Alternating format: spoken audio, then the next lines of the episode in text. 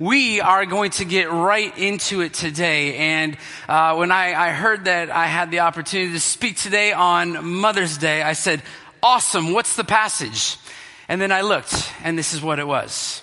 Go with me to Ephesians chapter 4, verse 28. We are in a series called Better Together. And uh, this is, we have one verse today, which means that I shouldn't go over, but we'll see what happens. This is the passage that we have. It's perfect for Mother's Day. Are you ready? He who steals must steal no longer, but rather he must labor, performing with his own hands what is good, so that he will have something to share with one who has need. I have outlined it for you. Are you ready? Number one, do not steal. Number two, get to work or get a job. Number three, share with those in need. Happy Mother's Day from Calvary Church.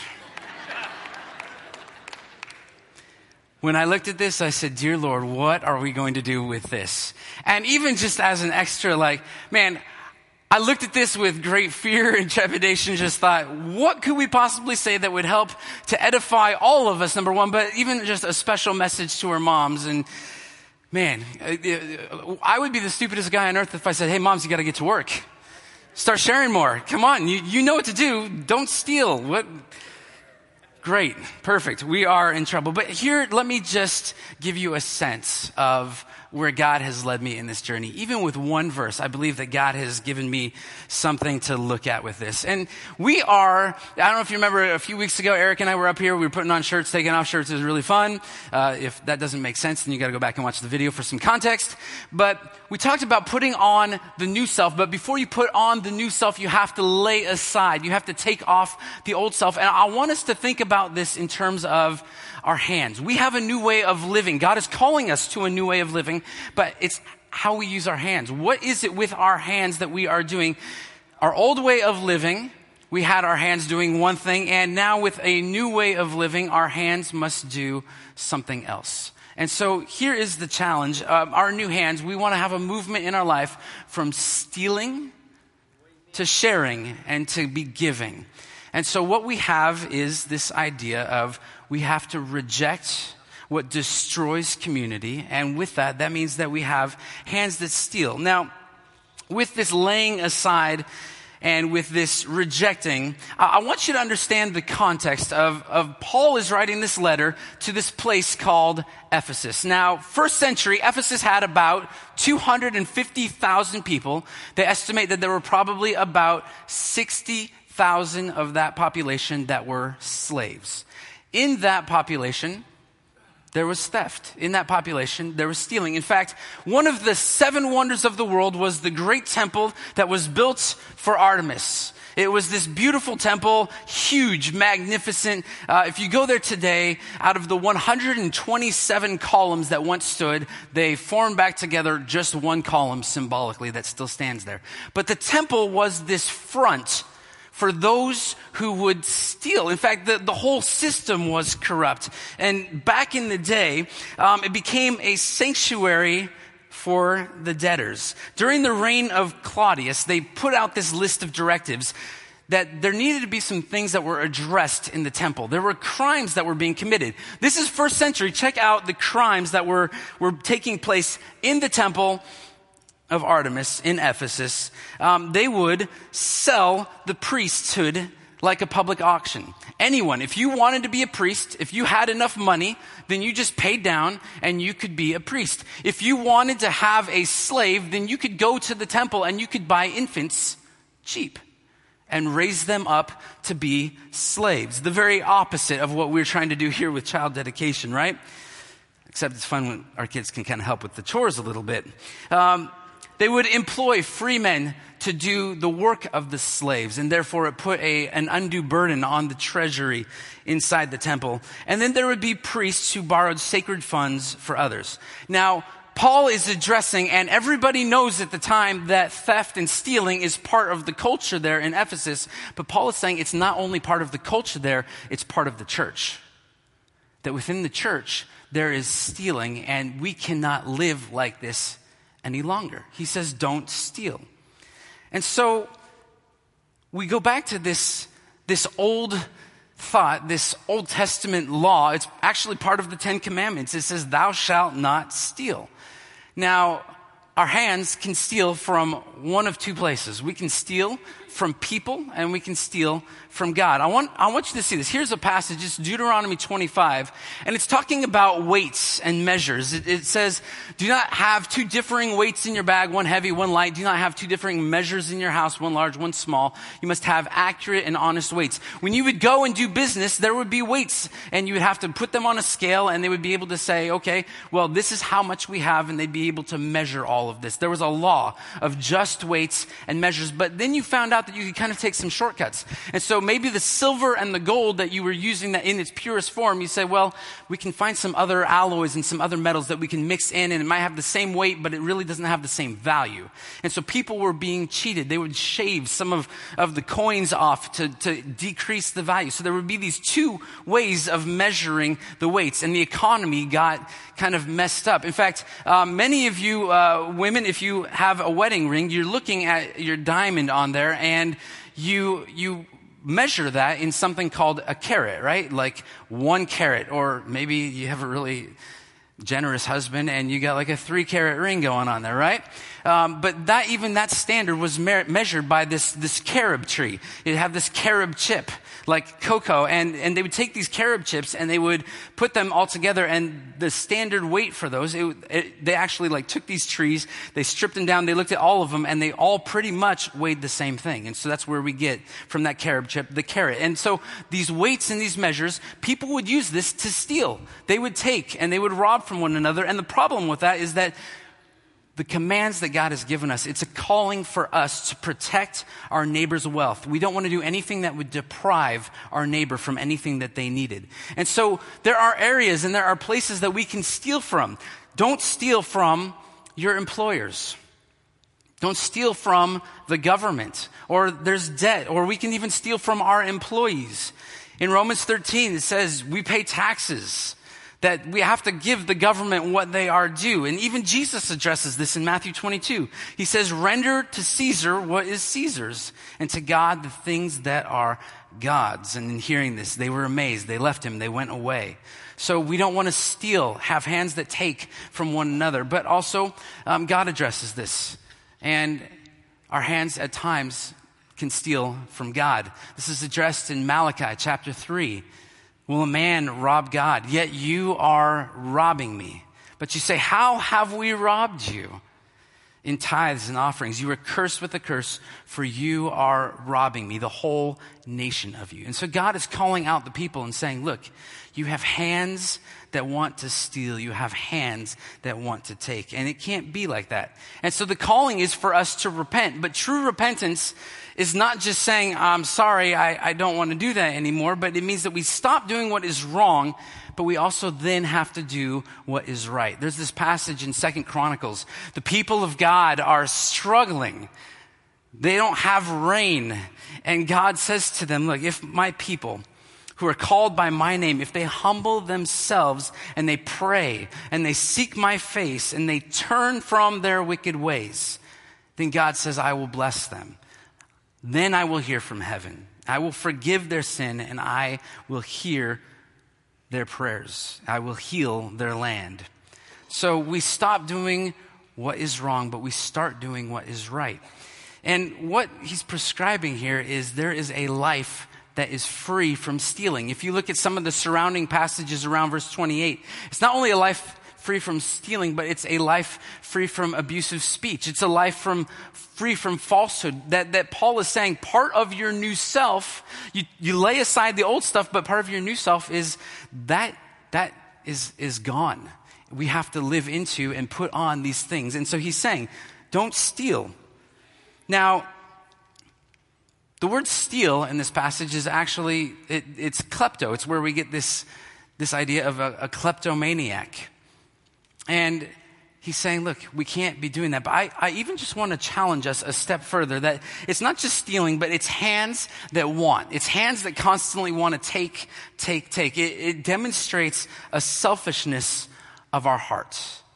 And so when we take, it's the wrong way of attaining what we're supposed to be doing. Uh, I have a couple of fantastic quotes. Um, there's a guy named Scott Disick. He's part of the Kardashian crew, and I saw an interview with him that he has all the money that he could possibly want. But this is what he says. He says, "I have money. The more money I have, the less happy I am." That somehow when we steal, somehow when we take, and we're accumulating, that that's not the end in and of itself, but that there is something else that needs satisfying. And, and, God is giving us a prescription for what that looks like. Um, back in my college days, uh, I was friends with a guy named Keith Van Essen. Keith is the brother of Scott Van Essen, who attends here. Um, and Keith married a great friend of ours named Vanya. And Vanya had this quote, and we were, when we were brainstorming this months ago, this was brought up. And she said, as she would look into a store, she would look at all of the stuff that was there and she would repeat this to herself to just remind herself of how her heart may or may not be content. And she just said, If I only had that dress, then I would be happy. If I only had that dress, then I would be happy. If you go to a car dealership and you say, If only I had that car, then I would be happy. And we're constantly bombarded with this idea of, I just need it.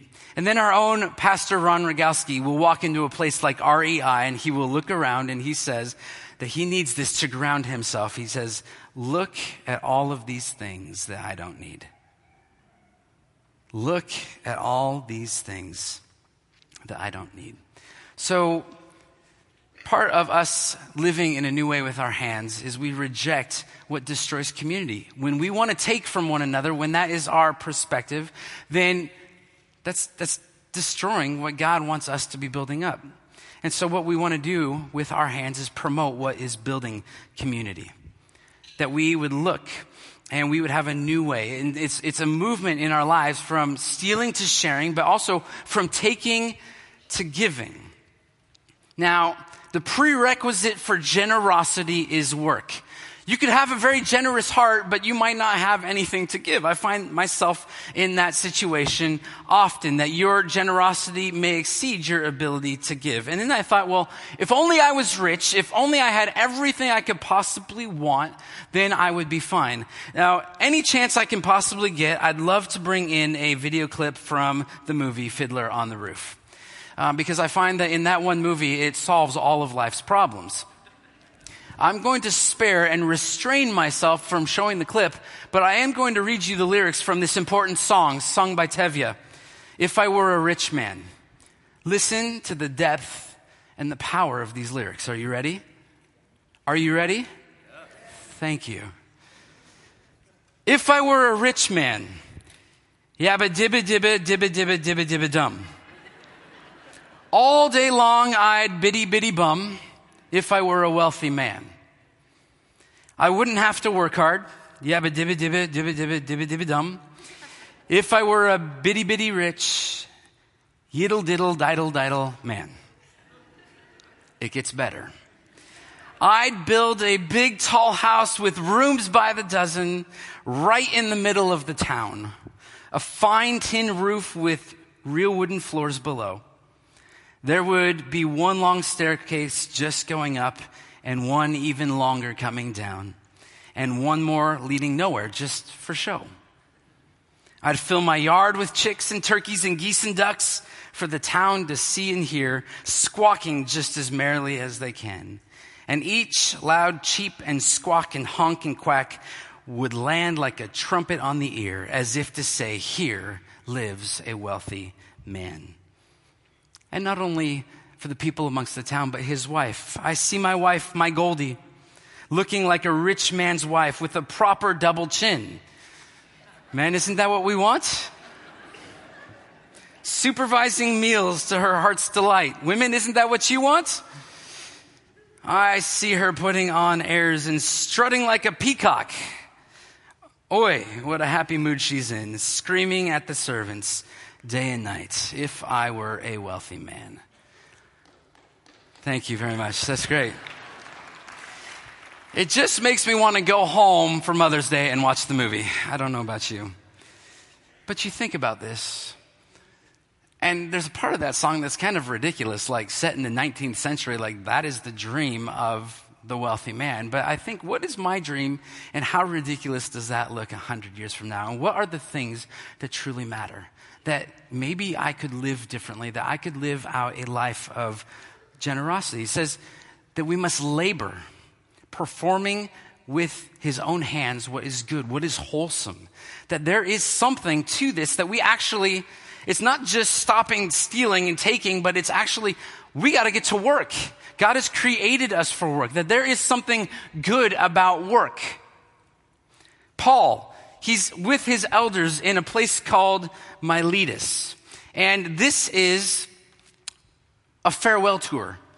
He actually skips over Ephesus and he sends messengers back to Ephesus and he tells his elders, Come meet me in Miletus. And it's like a two and a half day journey to get there. And while he's doing this, he's thinking about, while they're coming and he's waiting, he's thinking about what he wants to say. And he gives them a challenge. And you can look at the whole passage in Acts chapter 20. But even Paul, he says this as he's lived out his life. He says, I coveted no one's silver or gold or clothes. You yourselves know that these hands, they ministered to my own needs and to the men who were with me in everything. I showed you that by working hard in this manner, you must help the weak and must remember the words of the Lord Jesus that he himself said, It is more blessed to give than to receive. I, I want you to hear this because this is something for us as church people that we're supposed to be leading the charge on, but it doesn't always happen like that. In fact, you look at what's going on in the world, and Warren Buffett, Bill and Melinda Gates, they started something called the Giving Pledge. Have you heard of the Giving Pledge? The challenge is they get some of the wealthiest people in the world to sign this pledge. And what they are trying to say in this is that over the course of our lifetime, or even in our death, that we have accounted for, that we have given away at least half of our wealth. And they've gone around and they've tried to find those who would actually sign the pledge. You have guys like Mark Zuckerberg, and there's this other guy, and he showed up in the news this week. His name is Hamdi Ulukaya. He is the CEO and the president of Chobani Yogurt. And he came out with a surprise announcement. He gathered all of his employees together and he basically said, I am giving 10% of the company and I am putting it in your hands as our full-time employees. And now you are shareholders. You are partakers in this. He gave away 10% and there's lots of interviews and things that have come out throughout this week and people are overjoyed at the generosity. Now, he went from being worth 2 billion to 1.8 billion and you say, okay, well, what's the big deal? But he is on a path to do this.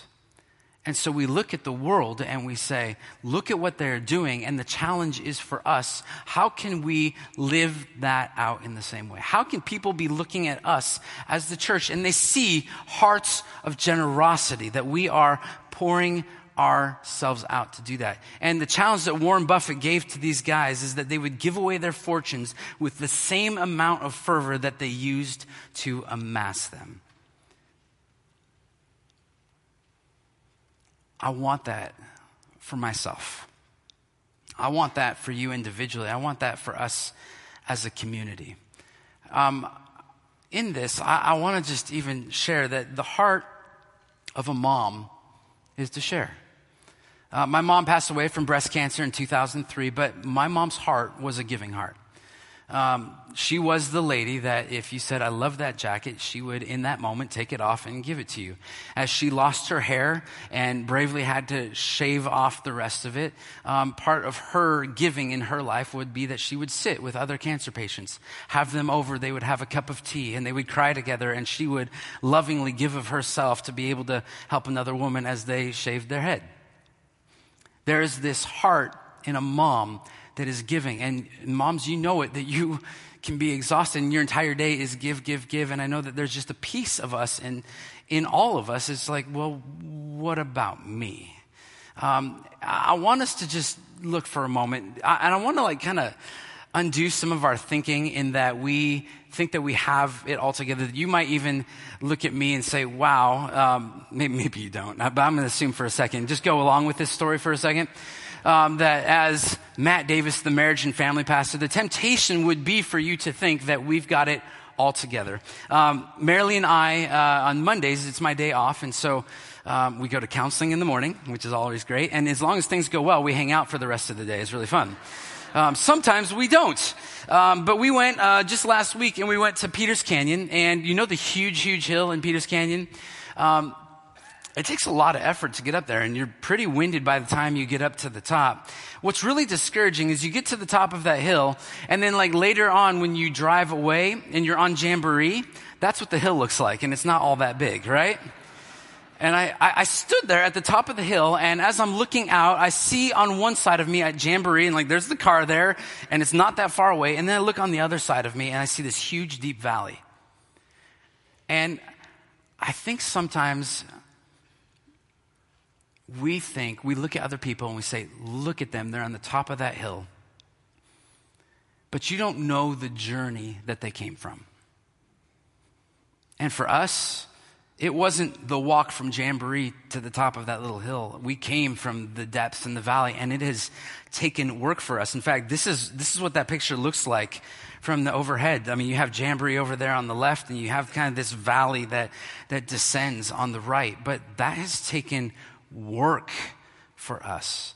And so, even just as an encouragement, like for you guys in your marriages and relationships that this is something that you have to work on. And even just as a little plug, I want you to hear and know um, we're doing something in a couple of weeks. It's, uh, it's an event. It's called We Choose Love. And we're partnering with uh, new friends of ours, Tyrone Wells and his wife, Alina, and our friends Casey and Megan. And we're going to go out into the secular world. We are going to Yost Theater. They have a brand new ballroom there. And it's a Tuesday night, 7 o'clock, and it's a dessert and a date night. And the purpose is that we would come together and that we would um, grow, that we would work on our stuff. And so I just want to invite you to come out. Marilee and I are going to be sharing, and we have some other fun things that will be going on. But we have flyers out in the lobby. You can go to wechoose.love and find out more. Um, but it takes work for us to be able to move to some of these places. Um, I want to bring up uh, Shannon Reese. Um, Shannon leads our women's ministries. So you can give her a round of applause. We love Shannon. And as Shannon and I have been talking, um, my journey for my marriage is similar to your journey um, as a mom. That we look at Shannon, and I look at Shannon, and Shannon is just this beautiful model of what it means to be a great woman of God. But I asked her just to share what is that process like? How do you get there? And it's not as easy as we all think. You're right. It's not as easy. Um, and you know, it's so funny because Matt asked me like just the right questions that put a lump in my throat. And you know how when you get that lump in your throat as a mom, you're like, oh, he hit me in the heart right where I needed to go. And yet, um, this is something that I probably haven't shared publicly a lot. And so I just wanted to let you in on a little picture of what my life looked like 20 some years ago. Um, my husband and I had just gotten married. He married a pastor's kid at another church down the freeway and um, expected, I think, that life was going to just be going up the hill from there and things were going to be good. And about three months after we got married, we went through um, a situation at our church that left my husband and I both without jobs, um, incredibly lonely, feeling very isolated. And when he looked at me, he saw a wife that didn't really ever want to go to church again. And so for me, it was a real challenge to figure out what God was doing in my life through those times of pain and discouragement. At the same time, we knew that we wanted children, and it was a joy. Um, that I had been pursuing probably since my sister was born. Three years, you know, she was, I was three and she was born.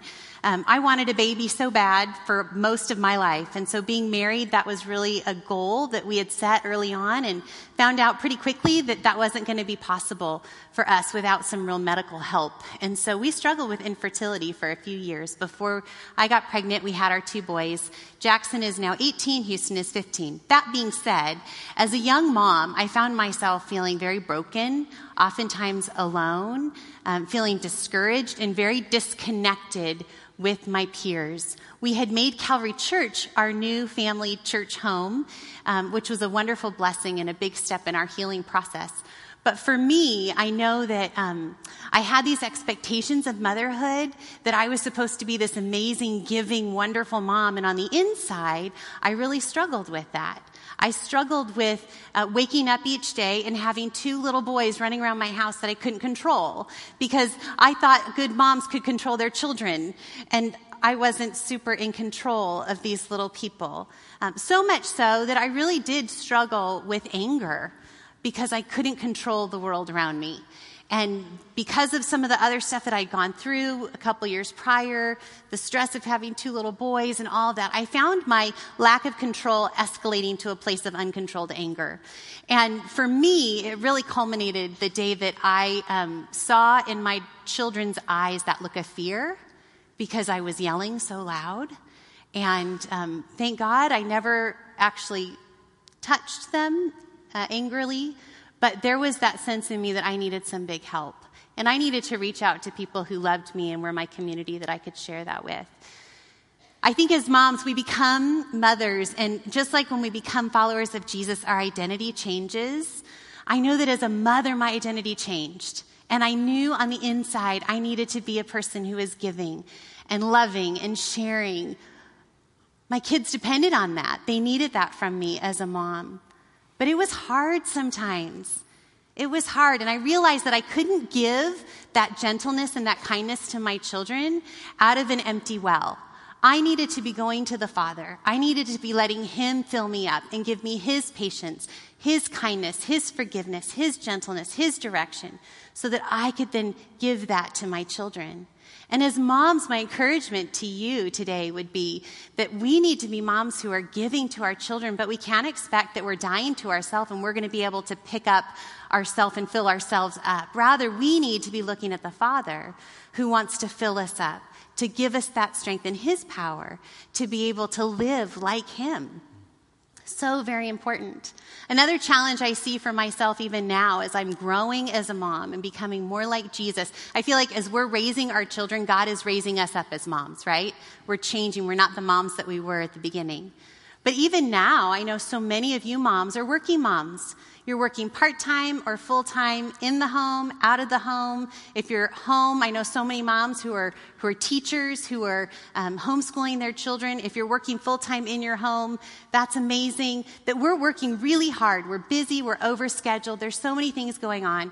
And I know, at least for me, sometimes I find myself giving my very best to others and leaving my leftovers for my family. Am I the only one? I see that as such a challenge for us today in 2016, especially in Orange County, that we're moving so fast, we're giving so much to others, and I don't want to be a different person outside of my home than inside of my home. And even though I'm working here and I, I give so much during the day, I find myself sometimes going home and just being exhausted. I don't want to give anymore. I'm done. You guys take care of yourself. That's what I raised you for, right? But they're still in my home and they're still needing a mom. And so I do everything I can to trust the Lord that He's going to, to use me and He's going to empower me to give back to my children when I don't think I have any left to give. And so I challenge you, as I've been challenged even this week in thinking about this passage, that when we think we're, we're done giving, that God can give us even more to give. I'm challenged as I seek to be more like him, continuing on that journey up the hill, like Matt and Peters Canyon, to, to become more like Jesus and to recognize that it was God who gave his very own son for us. And if God has given us so much, can't I give a little bit more? I encourage you with that, you moms, today. Happy Mother's Day. Thank you, Shannon. Not my. Great. Thank you.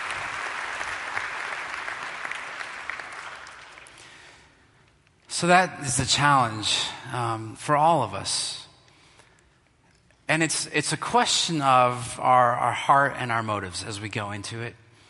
It's not just that we go out and work with our hands, but the purpose, the end in all of this is that we work so that we might have something to give, that we have something to give to those in need. And first and foremost, that happens with our, our family and our people, but it can extend. I, I just want to encourage you though, that there's no guilt and shame that is being put. This is encouragement for all of us because we are all in this together, that we all struggle with this at all times. Um, and that God sees you. Moms, I want you to hear this. This is a powerful passage. Hebrews 6 says, God is not unjust so as to forget your work. God does not forget your work and the love which you have shown towards his name in having ministered and in still ministering to the saints. That in those days, in those times where you feel like you've been forgotten, that your kids don't appreciate you, your husband doesn't, nobody, not even the dog appreciates you, that God sees you. In Genesis 13, it was Hagar that says, Surely I know that, the, that God sees me. We have a God that sees, and He does not forget. There's nothing that escapes his notice. And there is just this encouragement and a, a something to strive for. Um, in, in the passage is Proverbs 31. And it gives us a picture of a woman of valor, a woman of excellence. It's this, this same idea and concept used of David's mighty men that, that we strive for. And this is not guilt inducing, it's to be reaching out for. And it says, Her children rise up and bless her her husband also, and he praises her, saying, Many daughters have done nobly, but you excel them all. Um, I, I, think about um, Devaney, who works with us, Devaney Maeda in student ministries, and uh, we celebrated a milestone birthday for her. I think it was 25. Um, but we had this great party with her and for her, and there was a moment where the party kind of stopped, and her kids stood up and they said amazing words about her. And I just immediately thought of this passage and I sent it to her. And, and this, is, this is the hope. This is the goal. Um, my wife uh, is uh, actually right now she's with a client who's giving birth right now. Um, it's how she's spending her wonderful Mother's Day. Um, but she sent me a picture before that, and our kids made her breakfast in bed, but they were struggling because she's doing the whole 30 diet um, which has made her just a little bit cranky this week. Just, we still love her just a little bit. And the kids were like, what do we make for her for this whole thing? And so they cut up all kinds of fruit. And my, my wife sent me a picture and said, look what they've done. And they all wrote little post it notes and put them on the fruit, which is fantastic. Um, but they rose up and they blessed her this morning. And so we, we do that. This is the challenge that we work and we labor and we have jobs, not just so that we get these things, but it's so that we can give. The target of our generosity, and you see this in your outlines if you want to look at it, but here are just some places that we can reach out and we show our generosity. Share with your family that your hands, the new way of living is that you give to your family, that you share with those who are in need, the poor and we have no shortage of those people around us and in our lives. And then share with the church and be generous with the church. So I just want to leave you in the words of Vanya Van Essen. If I only had that dress, then I would be happy. What does it look like? What happens when a community and not just individuals choose to live in this new way? What happens when our combined efforts, we don't have to be Warren Buffett or Bill Gates but that we can come together and we show generosity. That we move from hands that want to take and, and to steal for our own benefit, and we move towards hands that want to give. We're going to respond in worship. I'd like to invite the worship team up right now. And what we're going to do is we're going to praise God, and we're going to thank Him for all of His wonderful provision for us. If you're newer here, we have some stations set up around the room, and in these places you can give financially towards the church, but you can also be thankful and receive as you have the communion elements, the bread and the cup, reminding us that we have a God who gave his only son. John 3:16 God gave us his son because he loved us. And so we remember that and celebrate that as well. And then if you need some prayer, um, if the spirit is moving, then we want to have some time to be able to stop and pray with you. We have prayer point over there on that side and on this side. But would you join me as we go before God? God, thank you. Thank you for loving us. Um, there, there are even passages in the Bible that talk about how you, as our Father, even have some of these characteristics as a mother hen, it says, that you want to gather us under your wings. So, God, would you bring healing? Would you bring your love into this room? Help us to be freed up to be generous people. We praise you now in Jesus' name. Amen.